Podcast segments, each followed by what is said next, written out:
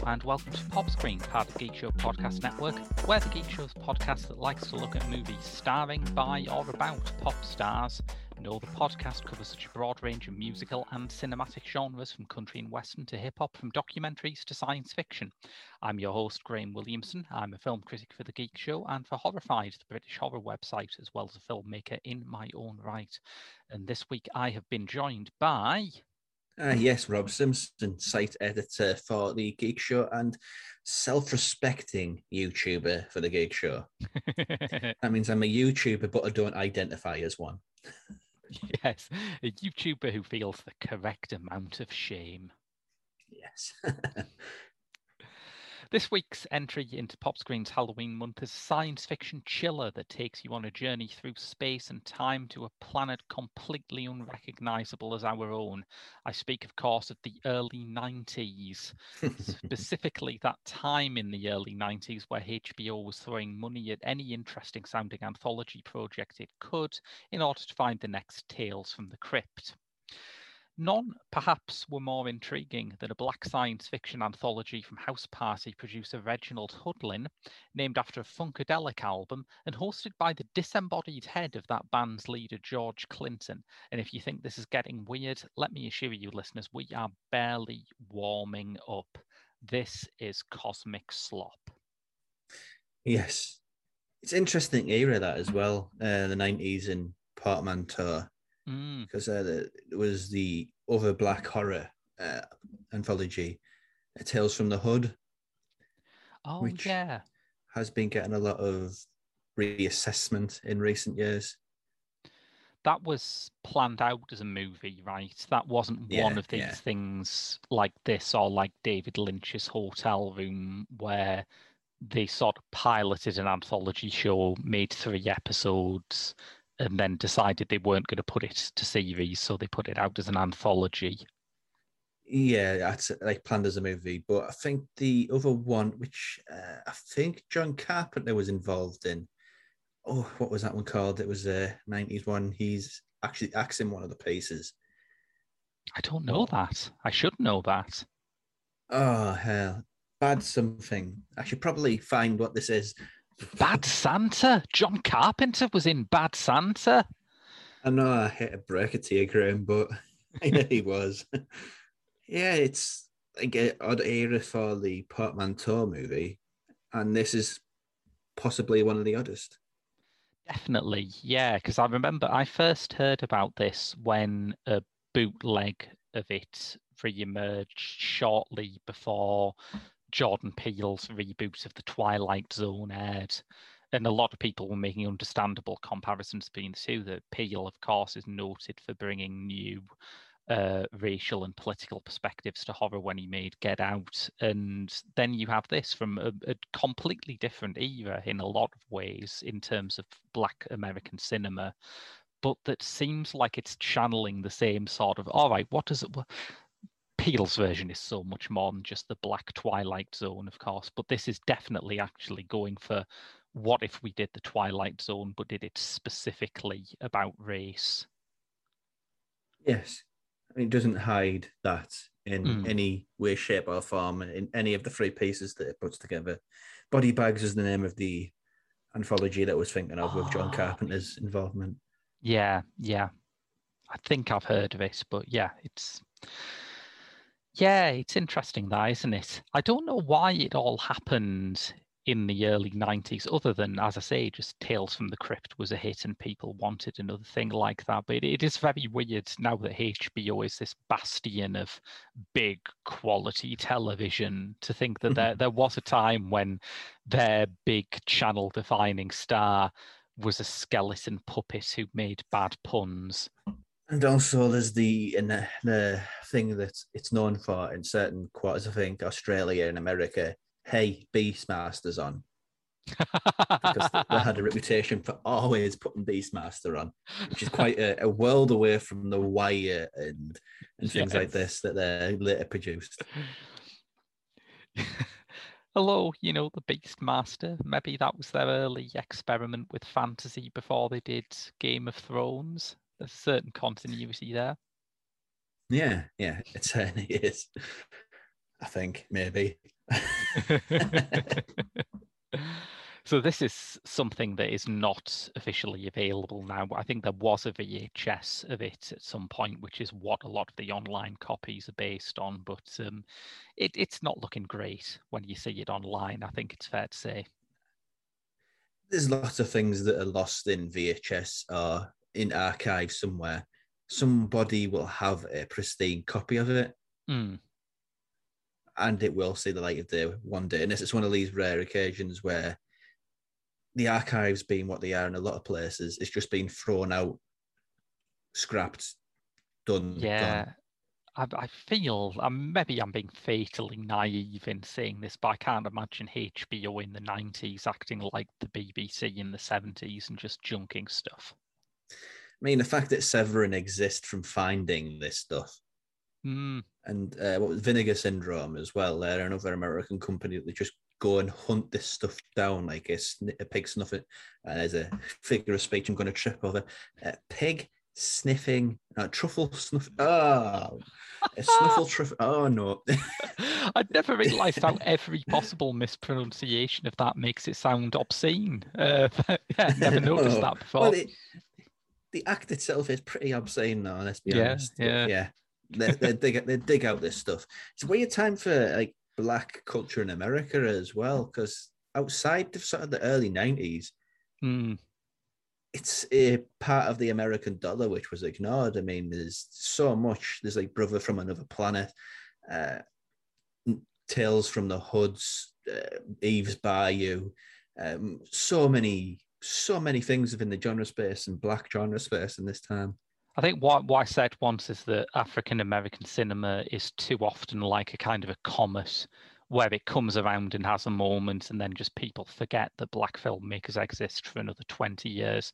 Hopefully, the current wave seems to be sticking around, and I'm optimistic about that, but this is a product of what I think it's fair to say is the last major wave of Black American filmmakers before the current kind of Jordan Peele, Barry Jenkins kind of era. Yeah, it's fair, I'd say. Yeah. And it's kind of an interesting one, isn't it? Because it feels like whereas there's a lot of respect paid to the 70s generation of Black filmmakers, of that LA Rebellion generation, and quite rightly so, the 90s generation, barring Spike Lee, who's unshakable, the 90s generation, it feels like their reputation is still kind of up in the air, that people don't quite know what to make of that kind of Boys in the Hood, Menace to Society era of African-American cinema yet. Yeah, it's kind of in key with the music, though, wasn't it? It's NWA had huge controversy surrounding them, but they weren't really advocating gang violence. It was just a commentary on the world that they were living in. Yeah. And the way that sort of era is looked at, you can't really separate. It's separating the art from the artist, isn't it? I mean, that's totally what's happened there. Yeah.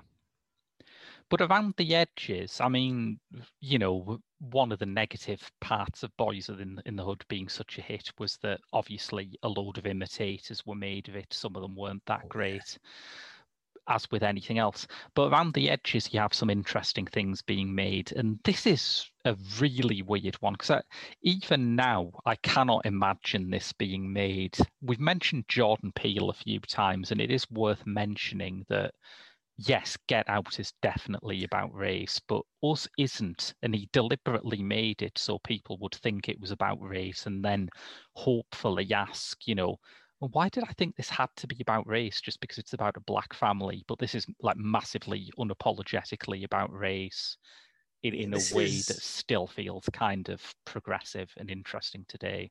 To use sort of a contemporary voice, that this sort of feels like maybe Boots Collins, oh, what's his name? Sorry to Bother You director. I've nearly got his name right there. Oh, Boots Riley. Boots Riley, there we go. It has that. Yeah, definitely. It's a style that is not possible to put your finger on, really, because it's so out of this world, really. We got to do a Sorry to Bother You episode sometime. I'm confident that'll happen. Yeah. Yeah, absolutely. It's interesting that you should bring him up, though, because of course, the common denominator is that these are both black film projects drawing inspiration from black music, that Boots Riley was a founder member of The Coup, and this has George Clinton. So what, I couldn't say that I'm a George Clinton expert because he has recorded 8 billion albums with almost as many different band lineups, but what's your level? What do you know about George Clinton? It's, as actual first-hand experience, I'm not overly averse, you know, other than it being one of the sort of temples of 60s, 70s, 80s music. Just, you know of it, you hear it. It's just, you experience it through osmosis. But my experience with Funkadelic is much more with the outfits that, the huge number of like outfits that are like bubbling around now that he's inspired. The likes of Thundercat, who you can now hear on the Coca-Cola advert, which feels weird, really weird. It was one of those, hang on, is that Thundercat? Which, even if you don't know who Thundercat is, the fact that me saying that sounds weird. It sounds like you've had a problem and I'm thinking it's Hera or Shira or whatever it was called. I don't know. No, he's a funk bassist who has worked a lot with Flying Lotus. It was another one who's the Funkadelic influence there is... Yeah. Absolutely indisputable. It's just, yeah, it's bands like that. You learn about the history through the influences, and yeah, he's super important, Funkadelic and George Clinton. Because if you're of our generation, of course, you will most likely have first heard George Clinton's music being sampled by De La Soul on Me, Myself, and I. Yeah, yeah, and it just grows through. Sampling is one of the great successes of music, really. It's one of the secret stories, isn't it, of music, that I still think sampling doesn't get its due. I still think people don't understand how fundamentally creative and interesting it is in a lot of ways. It's, essentially, you have to find the beat of the song and match it to another beat of another song and interweave it. That is not throwing things around and willy-nilly. It's harder than learning the guitar, I can imagine, harder than any instrument, but it's hugely impressive, and yeah, it keeps music alive in a way that nothing else does. It does, yeah, and I think one of the things that it does around this time, around the time that this film is made, is it gives a sense of continuity to African-American music that otherwise wouldn't be there, because throughout the 60s, 70s and 80s, you have a lot of fairly disjointed, disconnected scenes. You have the sort of Motown wave of soul, which then goes away. Then you have disco, which then goes spectacularly away, like there's a real scary reactionary backlash to disco. And then you have Chicago house, and there are sort of connections here, but unless you're clued into them, it's just like every now and then there's a new thing. And what sampling does is it allows groups like NWA or Public Enemy or De La Soul to actually say, no, look, we are in the tradition in one particular way of James Brown, of the OJs, of Funkadelic. You know, that is part of our heritage. Yeah, and all those scenes sort of bled into hip-hop with like the early pioneers of Africa Bambaataa. Yeah. And all the people working out in New York. Yeah, it's just all feeds into each other very, very nicely as a scene, as a cultural osmosis. So we can talk quite a lot about what an important figure George Clinton is. And like I say, I'm not an expert, but I've heard a fair bit of Funkadelic and Parliament stuff. I think Maggot Brain is one of those records that everyone should hear at least once, just to like measure themselves against it. But one of the things that I think can be overlooked when you were talking about what an important and influential figure he undoubtedly is that he's a really goofy fucking guy in a lot of ways. He's also in Kuso, Stephen Ellison, I think is his actual name, Flying Lotus's directorial debut. Thank God it's his only movie. And it's something, all right. And George Clinton's in that. And the scene he's in, well, it's a lot of anus stuff, a lot of stuff around his butt. And you got to be a bit of an odd duck if you're going to, say, yeah, I'll do that. I'm a funk legend and one of the most iconic people in black American music. I'll do that, no problem. But that's kind of part of the Parliament Funkadelic world, isn't it? That has that scatological side. I was thinking before we did this show, you know, how would you explain Parliament Funkadelic to someone who wasn't aware of it? And I guess if Sun Ra is trying to do the funk Star Trek, then George Clinton is trying to do the funk Red Dwarf. Yeah, that is perfect. Yeah. So he first appears on this as a disembodied head, promising something beyond the Twilight Zone, further than the outer limits. He's called the Doctor, and, you know, I know Jodie Whittaker's moving on, so he is hoping someone at the BBC is paying attention to this. And yeah, his head just bounces around the screen like the weather report guy on the day-to-day. Yeah, he'd like rotate and he'll have a different haircut. And he'll change his voice. He doesn't have like his normal speaking voice. He'll either be incredibly deep or chipmunkified. Yes. Honestly, I didn't understand what he was saying through all of those vocal effects, to be honest. I think a lot of what he's saying is old Parliament and Funkadelic album titles, to be fair. So I don't know if you're missing that much, but he's like the sort of Rod Serling, the Crypt Keeper character of this. And I mean, the Crypt Keeper is a weird character, but George Clinton in Cosmic Slop is just the weirdest host I've seen in my life. And they were wanting to make a TV show out of this. This is a swinging for the fences job here, if ever I saw one. Yeah. So I think I introduced you to this, didn't I, when we did this on Cinema Eclectica a few years back? Yeah, I think it was a Black Horror special. Yeah, yeah, the same episode where I did Tales from the Hood, and that's on BFI, and that is wild. That actually came around. Yeah. I would recommend people check that out. I remember when we talked about it, you were really intrigued when I said that Reginald Hudlin was involved in it. And that was interesting. I knew Reginald Hudlin by name. I knew that he'd produced a lot of films, but I'm not sure how I've had that much first-hand experience with him. So what switch went on for you when I said Reginald Hudlin? Well, this isn't necessarily nerdy, but he's comic book related. He had an absolutely amazing run on Black Panther. Ah. Sort of paving the way for Ta-Nehisi Coates and a lot of the black authors who cut the teeth as comic book writers with that character in that universe. And when you talk about Marvel, you think, oh, it's all sanitized and nice and clean. But no, he really put like anger and pain and black history into that. Like, I don't think anybody possibly could. We're talking about late 90s, early 90s. Yeah, yeah. It's like a real sense of danger in the things that he was doing. And, you know, he could work like that within Marvel. It makes an impact. And turn of the millennium Marvel, which is, I mean, that's no one's idea of a golden age for the company. No, it certainly isn't. And it's also just one of those voices one of those names that's always on the edges of a lot of things. Completely, so, yeah. He's always about, and that makes an impact, I think, yeah. Because he's probably most famous for House Party in the 80s, which is like one of the very rare African-American films that really broke through in that decade. Yeah.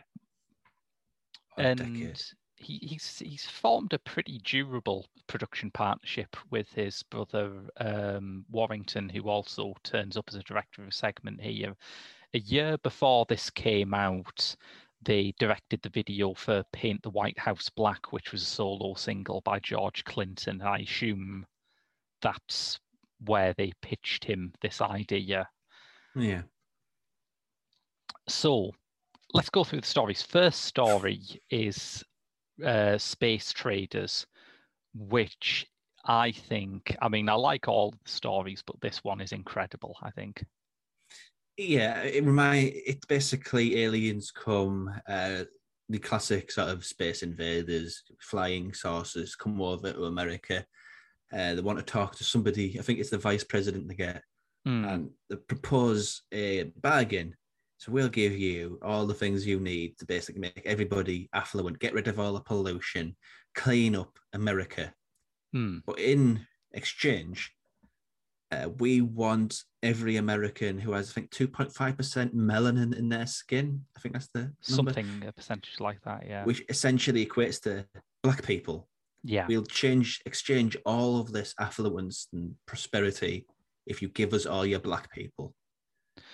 And there is a fabulous joke where the vice president, he hears this offer and his first reaction is, what the hell is melanin? Yes. It's balls. I mean, I can't remember, closest to getting anything like this dangerous in a story is old John Travolta movie in which it changed black people for white people. So white people were the underclass in America and black people were... Oh, yeah, white man's burden, yeah. Yeah, that's the closest they've got at anything like this sort of story, but this is ferocious, absolutely ferocious. It is, isn't it? It's written by Derek Bell, who was, I mean, he's more famous as a historian and academic than a science fiction writer. He is one of the developers of critical race theory. So if you have a middle-aged relative whose face is currently like bright puce from watching GB News, Derek Bell has probably turned it that way. Okay. But he's like, the first time I heard about Derek Bell was one of these absolutely mad controversies where you remember when, did you remember a guy called Andrew Breitbart? This is going to lose us so many fans and I don't care. I'm not sure. As I've established from lots of things, I'm bad with names. He was like a Republican rage blogger who... one of them lot. Yeah. Big fat guy, died of a heart attack. And obviously, you know, with this being the Republican Party, everyone was like, a big fat guy who's angry all the time had a heart attack. I don't know, something smells fishy here. And it was revealed that he had a bombshell story about Barack Obama, who was president at the time. They thought, yes, this is it. He's been killed to cover this up. So they released the story, and it was a videotape of Barack Obama hugging Derek Bell. And even like his fan base were like, I don't know, man, this doesn't seem worth murdering someone over. But of course, because this had happened, because it'd been built up so much, there had to be like a big discourse around Derek Bell and his legacy. And it does mean that Space Traders was actually a part of the 2012 American elections for some goddamn reason. Wow. There was actually discussion about this thing because, you know, they had to keep throwing good money after bad and pretend this non-story of the president hugged a man I don't like was like a major game changer. When there's a pretty decent possibility he didn't know who he was. It's quite possible. I mean, he was introducing him at an event, but I'm sure politicians do not know who about 80% of the people they're introducing at an event actually are. Yeah, entirely. I'm not going to make a political comment because it makes itself. Yes. Yeah, that was... I didn't realise that this was the same guy who had the Huggate scandal, as I'm sure someone called it, attached to him. But when you watch the story, you think, yeah, I can see why quite a lot of middle-aged Republicans would be really angry about this shit. Oh, yeah. It taps into a weird emotion, you know, because it's all set up behind this idea of we'll take a referendum. It's like, uh-oh, there's that word. Yeah. And it clicks into that sort of disappointment with humans. Like the day I woke up from Brexit and I thought, oh, right, yeah, people are bad. It does. It's true. It has that really shattering feel to it where you think, we can't palm this off on anyone else, can we? This is our mess. Yeah, that sort of rumble in your gut fair, you just feel wrong. That's for a writer to capture that, that's no small feat. And in the context of a story too, which is the most overtly science fictional of the stories here. Yeah. It's like if you see the title Cosmic Slop, and you don't know that that is a Funkadelic reference. You might think you're going to watch something sort of kitschy and B-movie-ish, and you were going to get the wind knocked out of you by all of these stories. But Space Traders at least has a few bits towards the start where you're seeing the flying saucers gathered in the sky and you think, oh yeah, I kind of get what this is going for. And it's presented with a sense of comedy about it. It's not, gags, but it's very satirical and it's very aware that it's sending up basically everything about modern America. Completely, yeah. Which is ferocious about it, yeah. I think about the only thing that it doesn't get right is that there appears to be a moderate Republican administration in power who want to get scientists on their side before they make policy. And well, that's okay. It is science fiction after all. Yeah, it's really a strong start, honestly. It's so good, and it has loads of just little tiny grace notes. I mean, the alien referendum, there's a TV panel, I guess you'd call it. There's a TV panel to discuss this. And the host is Casey Kasem, who was a veteran radio DJ who is probably most famous internationally as the voice of Shaggy on Scooby-Doo. But I'm really sort of glad that Casey Kasem was in this, because one of my childhood favourite cartoons was Transformers, and I found out much later that Casey Kasem used to do the voices for it, but actually resigned because there was one late episode where there were a load of totally gratuitous anti-Arab stereotypes because it was the 80s and that was in fashion. So yeah, really decent guy, and I was really charmed to see him turn up and confirm his really decent guy status in this.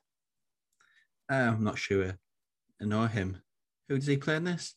He's when they have the referendum, he's the TV host, the chat show host who comes on. Oh, the sort of black newsreader? No, that's the black newsreader. Because he was familiar and I couldn't place that. Robert Gwaliam, who I think also does a lot of voice acting, but I think he's been in some live action stuff before. But yeah, Kasem's on the talk show later on. Gwaliam has some pretty great stuff to read, though, because the first thing we get is a load of news about historically black cities that have been exposed to dangerous levels of carcinogens and a racial wage gap. So it sets up that even though this is near future America, it's got a lot of the same problems as present day America, and it sets up the kind of society that this is taking place in before you get onto the dilemma, which I think is really important. And it's little small jabs in the grand scheme of what it's trying to say as well. I can't remember the roving reporter, but he has the most right-wing sort of Texas area newsreader man name. I noted this down because I thought it was great as well. He's called Stryker O'Rourke. Yeah, it's perfect. The perfect little jab there. It's not a big one, but it gets right in the ribs. And this, for something that is about half an hour long, this plays out on an amazing number of levels of society. We've mentioned the news reporters, we've mentioned the president, but there's also an ordinary black family in this who are trying to work out how they deal with going about their everyday life where they have this existential threat hanging over their head. Yeah, and it doesn't end on an easy note. Talking around it, there's a promise of going to London. And the way it pulls that 100 families get smuggled to America, smuggled from America to England, I should say. And the way they pull that rug from underneath you, it's a cruel blow to a cruel story, honestly. Yeah, absolutely. Yeah.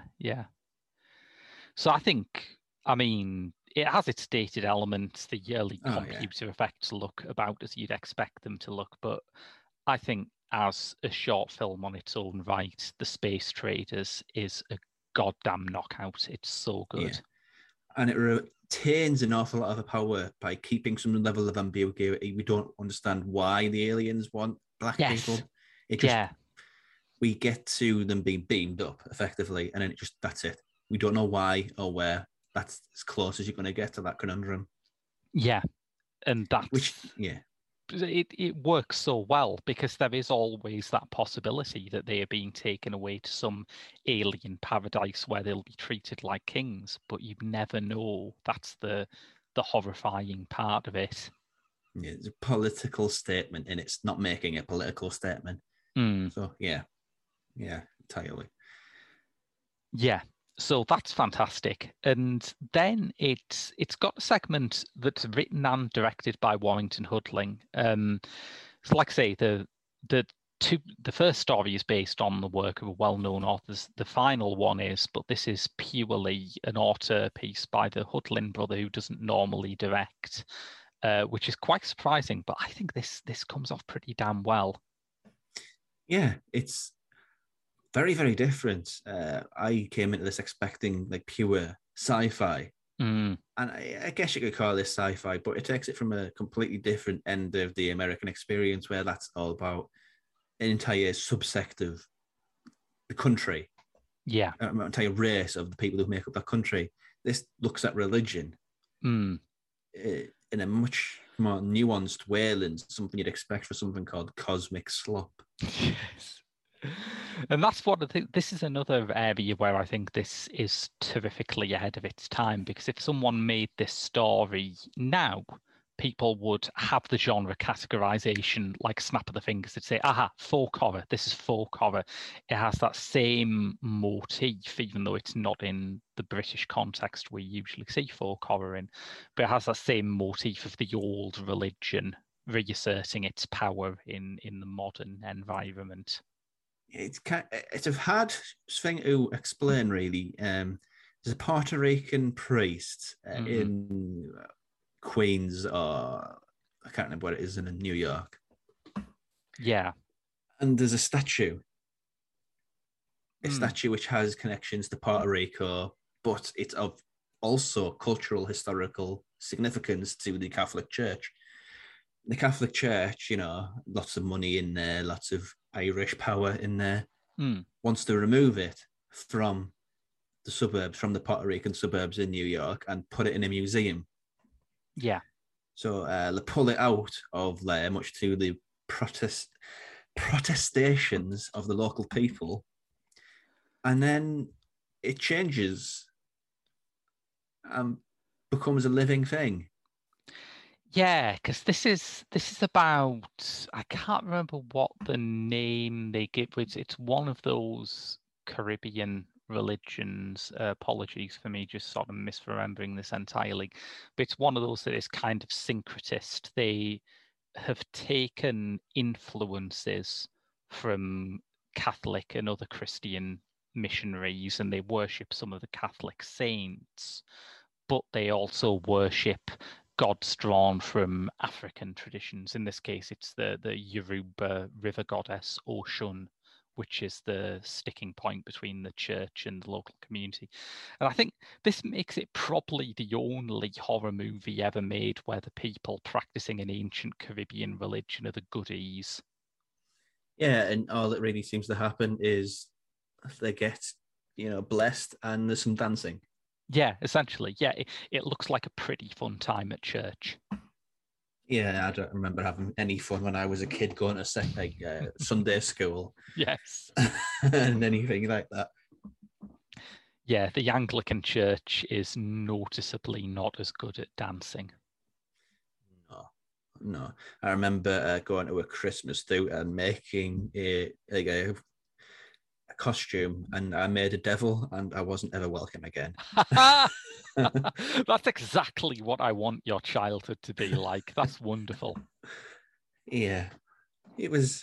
I remember sitting on my own a lot, so I don't fit in with that crowd. And then the young rebel in me decided I'm making a devil costume, and then that's it. Get out. I don't know what Warrington Hudlin's personal religion is, but this feels a lot like the kind of work by Christian artists that I really like, the kind of Martin Scorsese, Stanley Spencer kind of side of things, where it is all about asking how Christian ideals and Christian faith works in the world right now, not an idealized version of first century Palestine or Renaissance Italy. It's about having the sharpest confrontation between religious iconography in the modern world as you can. And this has a pretty golden example of that, where the Virgin Mary walks through a Harlem crack house. Yeah, and goes and sits down and blesses all the crackheads. Man, it's great, but it's the sort of stuff that about 10 years before this, Jean-Luc Godard was crucified for less than this. They cast well, though, for that role. Just the actor that get to play the Virgin Mary proxy, it reminded me of what the director of Eyes Without a Face, can't remember off the top of my head. Georges Franju. What he said about his leading lady, he said that she almost floated on air. She had a ethereal quality to her. It was just like an angel, basically. And this actor has that same sort of presence about her. Yeah, she's called Noelle Balfour, who doesn't seem to have done sort of much that caught my eye. And she also doubles up when you see an apparition or a statue of Oshun. It's her as well. So the story's essential point that these old traditions are working through newer religions and new ways of life is reinforced by the casting there. I have a big soft spot for movies where the Virgin Mary just rolls up out of nowhere. It's just one of my things. It's like, the thing I liked about it, though, is it's where American stories. There's it ties into what racists say, like, go back to where you came from. And this is the thing where it's taking everything back to its origins, the African origins, the Caribbean origins, the Hispanic origins, and it's just making America into this unattainable spaghetti of everything. Yes, which nobody has the nuts to do anymore. You know, because to a lot of people, America is a white country. Yeah, and I don't think you could really say no, it ain't. It's all these things. It's not that. In a movie, any way, shape, or form, but the Hudlins have some cojones about them to actually try and pull this off. Well, one recent movie they did remind me of, and I think one of the few recent movies that you can plausibly compare it to in terms of its politics. You know that bit in Black Klansman where John David Washington is talking about double consciousness, the idea by W.E.B. Du Bois that every black man in America is a black man and an American, and you have to find a way of how to be both, of how to do both things at the same time and fit into both parts of society. And this is, of course, about that. As you mentioned, the priest who's at the center of it is Puerto Rican. He is brought in quite cynically by the church authorities because they think that having, you know, if the Santeria worshippers see one of their own, quote unquote, they'll be less annoyed that they're losing their shrine. But they don't understand that the priest also feels a pull towards his own people racially rather than just his own people religiously. And it explores that idea really, really quite sensitively, I think. It's odd to be both sensitive and dangerous. But it is. I don't think I've ever seen anything that's quite so precariously balanced. I think one of the triumphs of watching it as a film is that each of the segments has their own distinct tone, and they all get to an area that feels quite subversive, but in a very different way. Space Traders, as I said, starts off with like 50s style flying saucers and silly news reports by people with ludicrous Republican porn star names. But that ends up, as we said, in this like devastating point. And this is a kind of low-key unease that boils up slowly. Ends kind of anticlimactically. Yeah, I would say that, yeah. It gets a lot across about how complicated America is. Mm.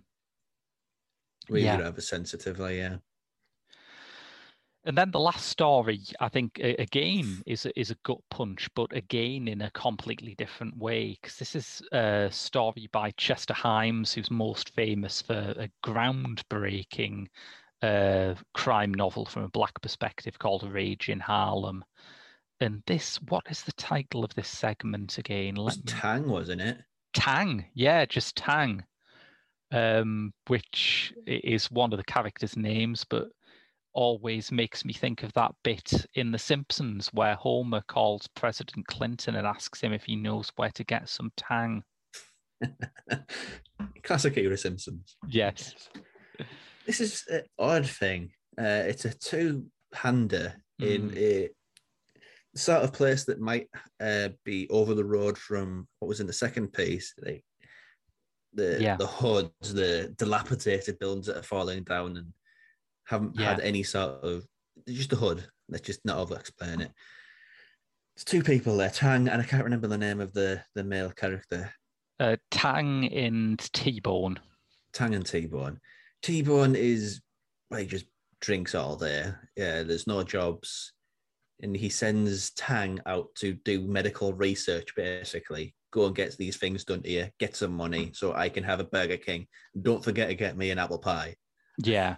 I think that's literal. He's introduced laughing uproariously at a TV showing of What's Love Got to Do with It, so you know this guy is an absolute douche. Yes. And then there's a knock at the door. Mm. You know, there's a lot of arguing. You know, they're both basically about one bad day away from jumping out the window. Yeah.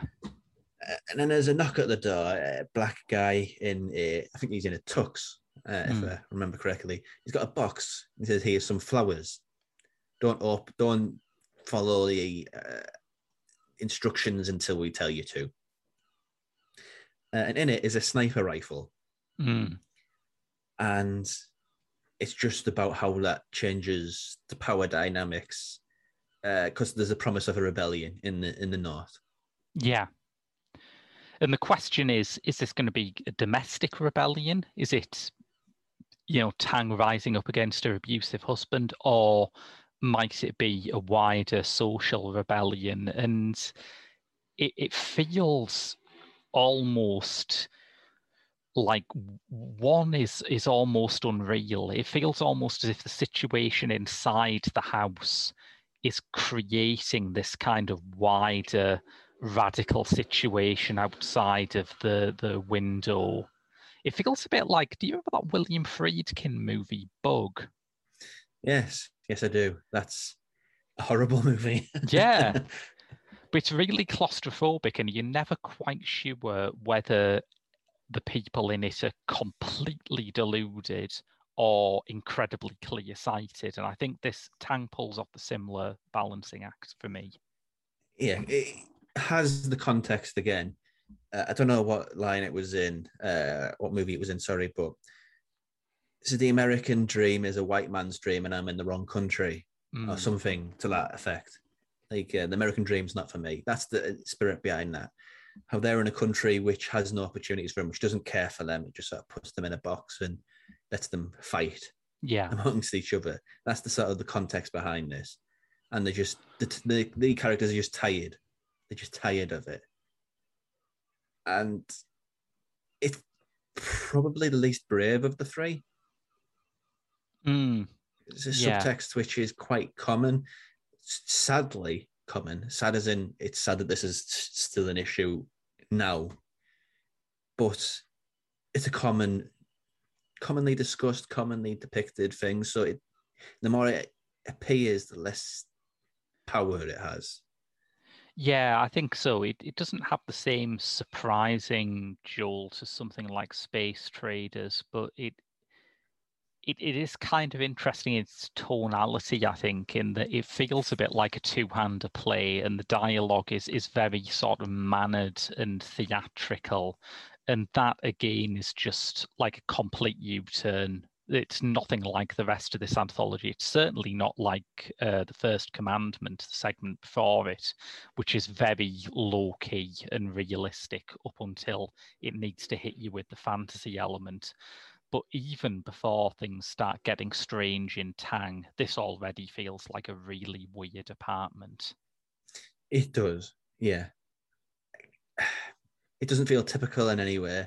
I mean, the fact that they're going to do medical experiments, it sort of seeds in this maybe there's a sci-fi element to it. Yeah, yeah. Like the guy who passes off the gun, I mean, is he real? Because he just vanishes, he sort of fades away. He has a kind of a Man in Black quality, doesn't he? Yeah. Yeah, so is this a real gun?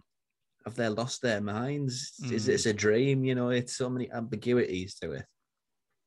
Yeah, and I think it sits a bit oddly at the end of the movie, but I can imagine that if this was picked up and became a series, there would be people talking about it as, you know, one of those episodes. There would be people saying, do you remember that Cosmic Slop episode where it was just two people in an apartment and they were trying to work out if there was a revolution taking place outside or not?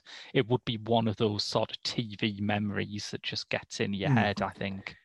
I mean, it's a pity it didn't actually get picked up because it has the same sort of broad potential and broad DNA that Inside Number 9 does. Yeah. And from the American Black and Hispanic and potentially what other ethnicity perspective that you could imagine. Yeah. And there's loads of really interesting Black and Latino science fiction authors whose work does not normally get adapted, like Octavia Butler and Samuel Delaney, who you could easily have drawn from. Which is a pity, really. I mean, at the end of the day, I really like this. It took me completely by surprise. I didn't know what was coming. I didn't know anything. I just knew George Clinton was involved, and it's weird. Yeah. And for it to hit on so many different levels, like, it's miraculous, really. And because of that, it's such a crying shame that it never became anything more. I think I'm kind of in two minds about it, where part of me thinks, this is good, but there's absolutely no way people were ready for it in 1994. No way in hell. It's a huge middle finger to literally everything that America stands for. Yes, yeah. And, you know, this is the time when Bill Clinton's just in office and he's very much trying to find the middle ground on racism. He's like, he's going to be half a racist. I think that was the solution. Every alternate day, he will be racist. So, yeah, this is not a film for an era which is kind of fat and complacent and thinks, yeah, Cold War's over, civil rights movement's over, everything's great now. But watching it today, oh boy, does it feel like it's ready for today. And outside of the bad aged effects and what looks like somebody's uploaded a VHS, like a 20th generation VHS on YouTube, it could just go out on TV tomorrow. Yeah, yeah. And I mean, people get the same from it, yeah. Even some of the bad effects, I think, are kind of cute, I must admit. Yeah, it's like first generation sort of lawnmower mad CG. See, it looks bad, but if you called it vaporwave, it would look new. Yes. You put a synth scar over it, sort of a washed-out synth scar, and the internet would go nuts for it. The poster for this is literally a magic eye picture. Yes. That's how 90s it gets, yeah. But as we say, presentationally it may have dated, but politically it's absolutely up to the minute, and it's so good. A fierce thing. Yeah, I think that's how I'd like to leave off. I would like to leave off with that testimony to how brave and good this almost completely forgotten anthology movie is. It's fantastic. Well, in this age of everything being plucked from obscurity, with labels coming out all, I mean, people often say home media is dead, it's all about streaming, la la la, but there's these labels that are going out there, they are doing the real grunt work. They are searching down people who've got a print of this in their garage, a print of this is owned by guy over the road, oh, this guy's got a bit of it, and that guy's got a bit of it, and that guy's got a bit of it, and picking it all together and editing it together and re-releasing it in 4K, which is outstanding. Yeah. I don't think it's going to be lost forever. No, I hope think not. There's a place for this to be rediscovered, and assuming that print in whatever shape it's in, wherever it's in, that somebody gets lost in the HBO archive and just says, oh, look, there's Cosmic Slop. Whatever route that is to see this getting a proper release and proper re-acknowledgement, I think that day can come soon enough, really. Because maybe it'll inspire the regeneration of the series, because it has... Yeah. It's the time for it.